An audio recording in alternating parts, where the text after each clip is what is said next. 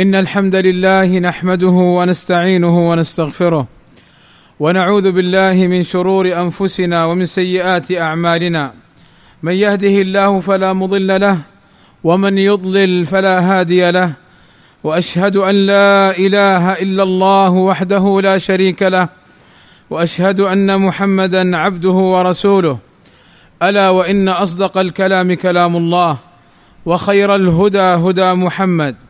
وشر الأمور محدثاتها وكل محدثة بدعة وكل بدعة ضلالة وكل ضلالة في النار. أما بعد فاتقوا الله عباد الله حق التقوى وراقبوه في السر والنجوى.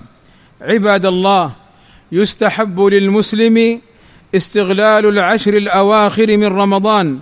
فعن عائشة رضي الله عنها وأرضاها قالت كان النبي صلى الله عليه وسلم إذا دخل العشر شد مئزره وأحيا ليله وأيقظ أهله. وكان رسول الله صلى الله عليه وسلم يجتهد في العشر الأواخر ما لا يجتهد في غيره.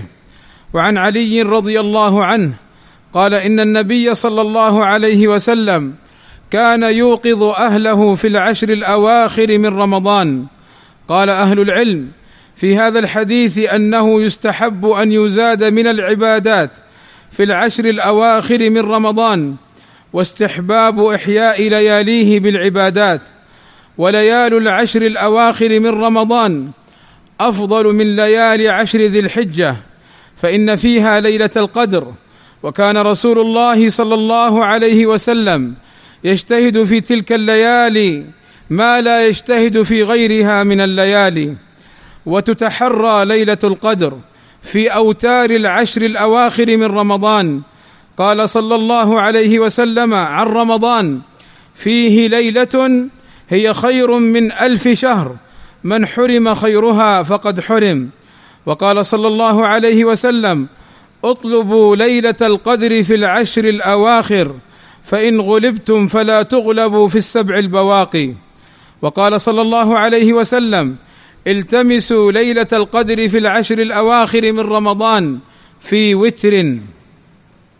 ويشرع للمسلم أن يقول الدعاء المأثور الوارد في ليلة القدر. فعن عائشة رضي الله عنها وأرضاها قالت قلت يا رسول الله أرأيت إن وافقت ليلة القدر؟ ما أقول فيها. قال قول اللهم إنك عفو تحب العفو فاعف عني. هذا هو الدعاء الثابت.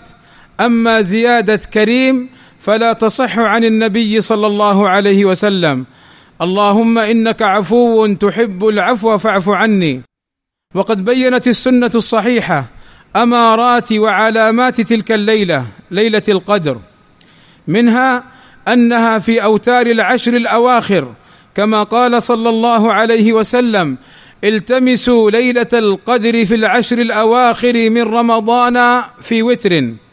ومنها أن الشمس تطلع في صبيحتها بلا شعاع ضعيفة حمراء حتى ترتفع ثم يأتي الشعاع بعد ارتفاعها. قال أبي بن كعب رضي الله عنه إن رسول الله صلى الله عليه وسلم أخبرنا بأمارتها فأمارتها أن تطلع الشمس في صبيحة يومها بيضاء لا شعاع لها كأنها تسطن حتى ترتفع وفي لفظ تصبح الشمس صبيحتها ضعيفة حمراء. ومن علاماتها أن الملائكة ليلتها أكثر من عدد الحصى. قال صلى الله عليه وسلم ليلة القدر سابعة أو تاسعة وعشرين إن الملائكة تلك الليلة في الأرض أكثر من عدد الحصى.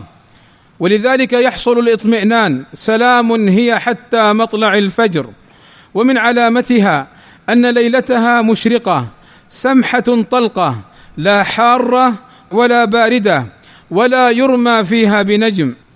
قال صلى الله عليه وسلم ليلة القدر ليلة بلجة أي مشرقة لا حارة ولا باردة ولا يرمى فيها بنجم ومن علامة يومها تطلع الشمس لا شعاع لها. وقال صلى الله عليه وسلم ليلة القدر ليلة سمحة طلقة أي سهلة طيبة لا حارة ولا باردة تصبح الشمس صبيحتها ضعيفة حمراء. والله أسأل أن يجنبني وإياكم الخطأ والزلل وأن يجنبنا وإياكم الفتن ما ظهر منها وما بطن وأن يغفر ذنوبنا وآثامنا وزلاتنا إنه غفور رحيم. الحمد لله وكفى والصلاة والسلام على نبينا المصطفى وعلى آله وصحبه أولي النهى ومن بهديه مقتفى فاكتفى. عباد الله الصحيح أن ليلة القدر أخفاها الله عز وجل فليست في ليلة محددة كما يعتقده بعض الناس أنها في ليلة سبع وعشرين فقط. فالله أخفى ليلة القدر لحكمة أرادها لأجل أن يجتهد المسلم في العشر الأواخر من ليالي رمضان طلبا لهذه الليلة فيكثر عمله ويجمع بين كثرة العمل في سائر ليالي العشر الأواخر من رمضان. مع مصادفة ليلة القدر بفضائلها وكرائمها وثوابها فيكون جمع بين الحسنيين. فإن قيل قال صلى الله عليه وسلم التمسوا ليلة القدر ليلة سبع وعشرين. فهذا يدل على أنها ليلة سبع وعشرين. فالجواب أن الرسول صلى الله عليه وسلم نفسه قال إني أريت ليلة القدر ثم أنسيتها. فالتمسوها في العشر الأواخر في الوتر. وقال صلى الله عليه وسلم تحروا ليلة القدر في السبع الأواخر. وقال عليه الصلاة والسلام تحروا ليلة القدر ليلة ثلاث وعشرين. وقال صلى الله عليه وسلم اطلبوا ليلة القدر في العشر الأواخر من رمضان. فهذه الأحاديث أفادت أن ليلة القدر متنقلة في أوتار العشر الأواخر. يعني يمكن أن تكون في سنة في يوم واحد وعشرين وفي سنة في يوم سبع وعشرين وفي سنة في غير ذلك من الأوتار. وأما ما يعتقده بعض الناس من أن من علامات ليلة القدر وصباحها أن ماء البحر يكون عذبا وأن الواحد يرى النور فيه ساطعا حتى في الأماكن المظلمة وأن الملائكة تسلم على أهل المساجد وأنهم يرون قناديل ومصابيح تنزل من السماء وأن السماء تتشقق فهذه علامات لم يرد في السنة ما يدل عليها. فلا يجوز للمسلم أن يخوض في هذه الأمور بل يتركها ويسكت عنها. ربنا آتنا في الدنيا حسنة وفي الآخرة حسنة وقنا عذاب النار. اللهم اغفر للمسلمين والمسلمات والمؤمنين والمؤمنات الأحياء منهم والأموات. ربنا تقبل منا الصيام والقيام ووفقنا لليلة القدر. وصلى الله وسلم على نبينا محمد وعلى آله وصحبه أجمعين. والحمد لله رب العالمين.